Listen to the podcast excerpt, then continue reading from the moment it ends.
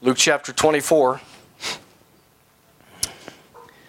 You know, sometimes I think we blow through the holidays uh, on our calendar, forgetting the fullness of the events that made those holidays significant days. Um, what the passage we're going to look at now is, is going to be a passage of Scripture that occurred the week after the death, burial, and resurrection of the Lord Jesus Christ. Now, this was, we've got to remember that this was not just an event on the calendar for them. These were very traumatic things that took place. And it, it really shook their faith. It really shook their faith when Jesus Christ was taken and beaten and crucified, buried. It really shook the disciples' faith. Luke chapter 24 and verse number 5, I, think describes for us the setting, the feeling that they had amongst themselves, where the Bible says, And as they were afraid and bowed down their faces to the earth, they said unto them, Why seek ye the living among the dead? Now, instead of just blowing through the Resurrection Sunday holiday, let's, let's dwell on this, these things one more week at least. Of course, every Sunday is a celebration of our Lord's resurrection, but let's look into some of these things. And notice that phrase they were afraid and bowed down. Our Heavenly Father, I pray that this would be about you. Father, I pray for strength. Lord, I know that there are um, pastors all over this nation right now that are praying for this service going on right here. And uh, Lord, we thank you for what you're doing. We thank you for what you're going to do. And I ask your blessing and your strength. Lord, I pray that you take my, and, and form my thoughts for me and help me to say nothing more, nothing less than what you would want. And I pray that we would all receive a blessing from it. We ask these things in Jesus' name. Amen. In our text, it had been three days since the false arrest, the mock trial, the brutal beating, and the crucifixion of the Lord Jesus Christ. The women which came with the embalming spices to the tomb had seen every bit of it. Matter of fact, the, uh, the closer that you get to the cross, the fewer the people, but find the same names there all the time. These women, these same women that are mentioned in Luke chapter 24. And these women which had come with these embalming spices to the tomb, they, they had seen everything from start to finish. They knew Christ, they knew the life of Christ, they knew his, his uh, purity, they knew his divinity, they, uh, they knew the miracles that he performed. They had had him in their homes to eat, they, he, they had performed miracles for them in particular. They'd raised their brother Lazarus from the dead, one of them.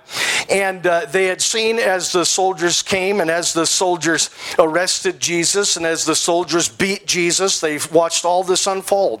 They watched as the the trial took place and as they hired witnesses against Christ, and they saw witness after witness fall uh, because they were just not credible witnesses.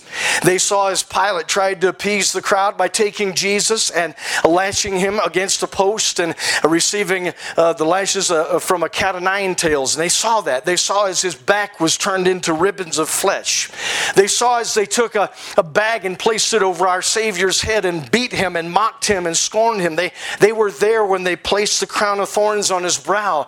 They were there when they nailed Jesus to the cross after an agonizing trip up Calvary's mountain. They saw as Jesus fell underneath the weight of that cross. They saw it. They were there. They were involved with it. They could smell the smells. They heard the sounds. They, they could see the anguish, the pain. They were there when Jesus was laid on the cross and the soldiers took his hands and nailed the nails through his hands and drove the spike through his feet. They were there. They were there when the cross was set with a dull thud into the ground. They were there. They heard it with their own ears.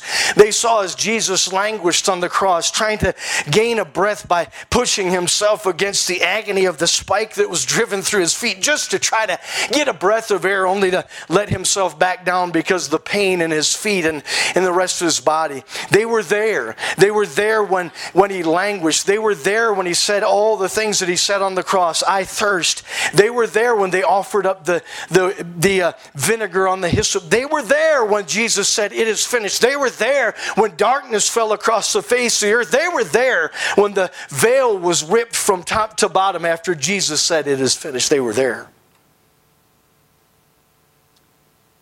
They were there when the earth shook. They were there when the Roman centurion said, Surely this was the Son of God. They were there. They were there as the Sabbath approached. And as Joseph of Arimathea and Nicodemus came and took the lifeless body of Christ off the cross, they were there. They were there to watch them carefully wrap Jesus in the linen grave clothes, and they were there when they carried the body of Christ off to that borrowed tomb. They were there.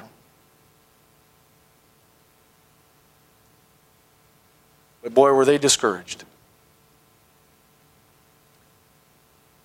To be discouraged to be, means to be, to be without courage.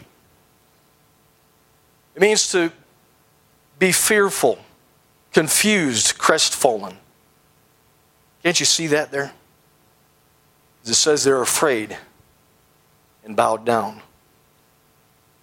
They were afraid and bowed down in part because of the heavenly messenger's presence at the grave, but also in part because of what had taken place. The days after the crucifixion were, were dark days for the disciples, very dark days. They thought that Jesus was supposed to have been the one who would restore Israel. Matter of fact, this went on so long that even 40 days after Christ had, appear, had appeared to over 500 of them, it's recorded in the scriptures even after uh, Christ had appeared to over 500 of the disciples, in Acts chapter 1 and verse number 6, we find them standing as Christ is getting ready to ascend up into heaven, and they're asking this question. You can quickly go there. Acts chapter 1 and verse number 6, we see the question after 40 days of seeing the resurrected Christ, after 40 days of eating and walking with the resurrected Savior, uh, they had seen him dead and buried, but they had seen him alive for 40 days and yet in Acts chapter 1 and verse number 6, they're still asking the question right up to the day that he ascended. When they, they therefore were come together, they asked of him, saying, Lord, wilt thou at this time restore again the kingdom to Israel? None of this made sense to them. What had taken place on that week of the passion of Christ and what had taken place when they buried Christ and, and even, even through the resurrection, none of this was making sense to them. They weren't getting it. And boy, were they discouraged. They were fearful. They were crestfallen. They were confused. We'll talk about that in a minute.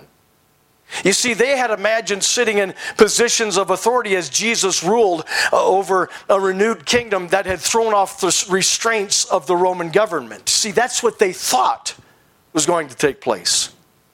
But now it appeared to them that, that Jesus is dead. His body taken away. They're devastated, they're discouraged, they're defeated.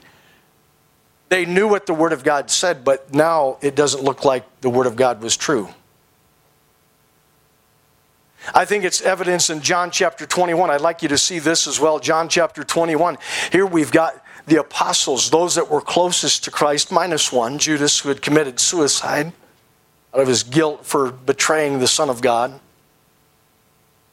John chapter 21 and verses 2 and 3, we see evidence of this discouragement again.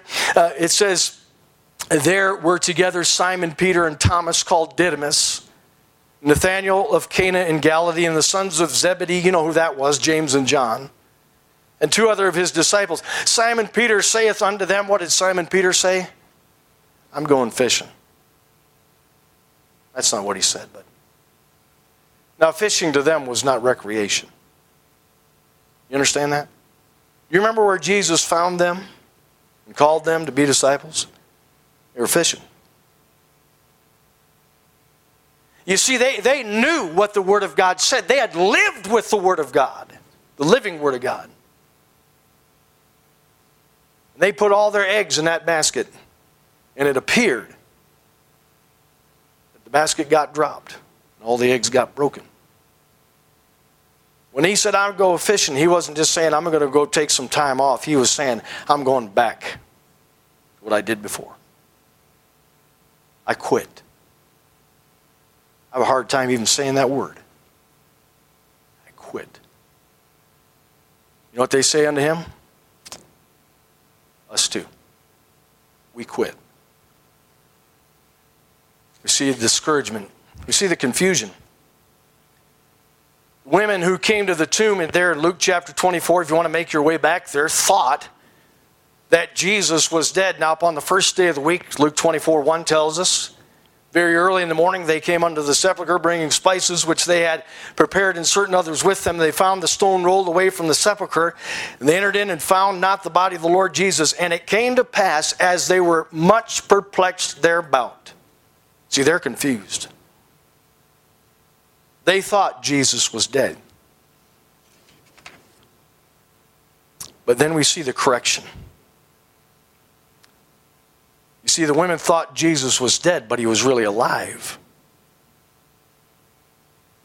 They were discouraged and confused, but they didn't need to be. And so we see a correction here. The women thinking Jesus is dead, he's really alive. These two angels appear, these messengers of God, and, and we see the revelation. Luke chapter 24 and verse number 6, the angels say, He is not here. He gives us the revelation. Then we see the reason. They're asking, okay, well, why isn't he here? In other passages of Scripture, do you remember uh, what Mary asked Jesus? She mistook him for the gardener, and she said, Sir, where have you laid him? And so the revelation, we see the angel said he is not here. I'm sure the question may have popped into their minds well, where is he? And so we see the reason.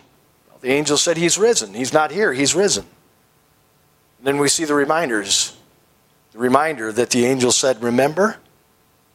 Remember? Look, look here, will you? Listen, I, am trying to make a point today. I, you've heard of narcolepsy, right? I'm not trying to make light of it. It's, it's, my Uncle Harry had narcolepsy. We played games with it when we were kids, but it's not funny. My wife has carcolepsy. She gets in the car, you turn on the car, she falls asleep. It's amazing. Some of you have pucolepsy. Get in the pew and you fall asleep. Stop, please. I'm trying to help. I'm trying to share with you something that God showed me. The correction a revelation, a reason, a reminder. They said, Remember how he spake unto you when he was yet in Galilee. And now I said this message is going to be short, and it is. Because here's the key. Are you listening to me? The angel said, Remember how he spake unto you when he was yet in Galilee. Here's the point. Point for those ladies and the point for every one of us. Do not doubt in the dark what God has revealed in the light. What God has revealed in the light of His Word, do not doubt in the darkness of this world.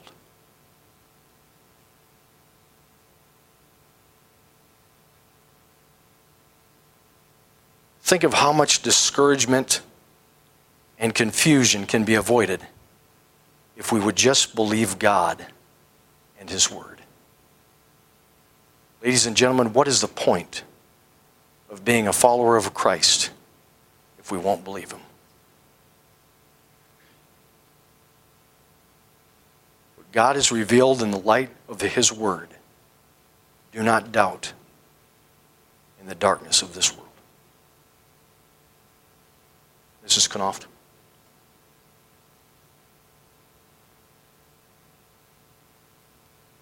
We're going to take our hymn books and turn to song number 312.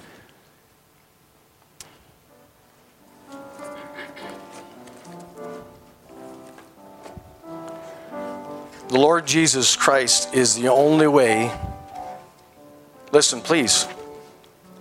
The Lord Jesus Christ is the only way to be delivered from fear and confusion. He's the only way. The Lord Jesus Christ is the only way to have inner peace, peace with God, the peace of God.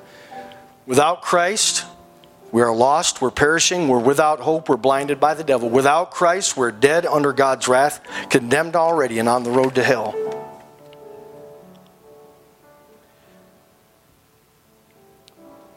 I'd like, before we sing, I'd like to ask you a question. I'd like for you to think.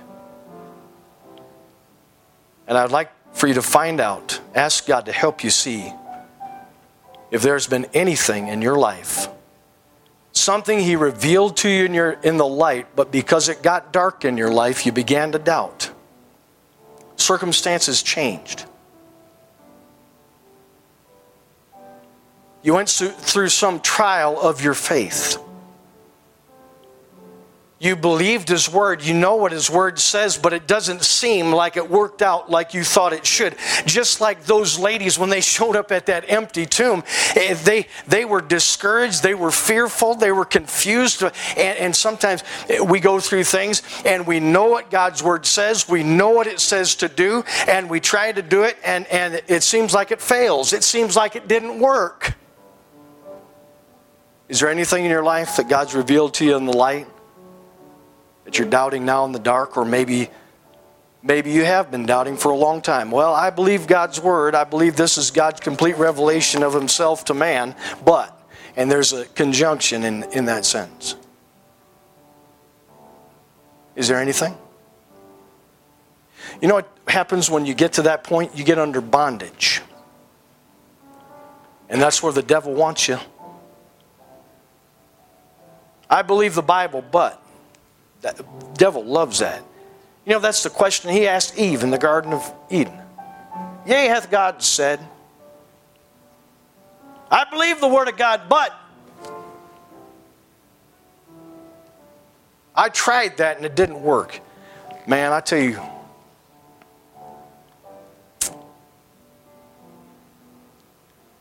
do not doubt in the dark God has revealed in the light. Don't be under that bondage.